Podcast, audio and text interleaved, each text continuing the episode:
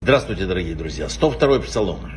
Ну, первое, что всегда пишут об этом псалме, э, он в час битвы предназначен для человека. Когда человек выходит на войну, когда у него какое-то столкновение, читается этот э, псалом.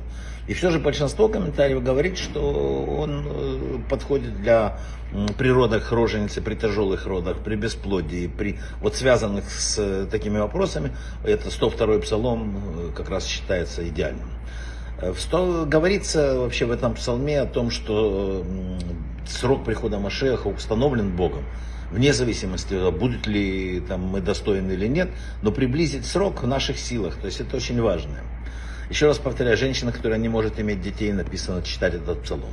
Для укрепления памяти написано, что особенно на, сосредоточиться на 13-м посуке, что восседать ты будешь, что рода в рот и память о тебе. То есть написано, что каким-то образом это действует очень хорошо и на память.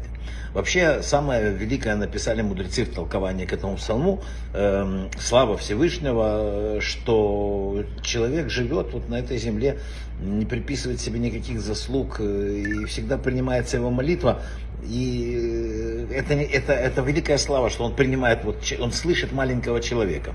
И написано, что 102-й псалом именно э, помогает вот как бы пройти и молитвам нашим подняться к самому верху и дойти до престола Всевышнего. Что еще? А, как учил великий каббалист Аризаль, что для того, чтобы стать последним поколением перед приходом Машеха, я думаю, что мы такие уже есть, надо умножить раскаяние.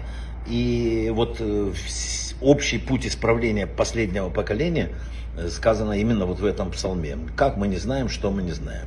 Что пишет еще? Эм, говорится о том, что Давид надеялся только на Бога, и вот э, в этом псалме есть какие-то такие тайны, которых мы не знаем, они заключены в словах а, «ле они ки атов», то есть «бедный, что окутан».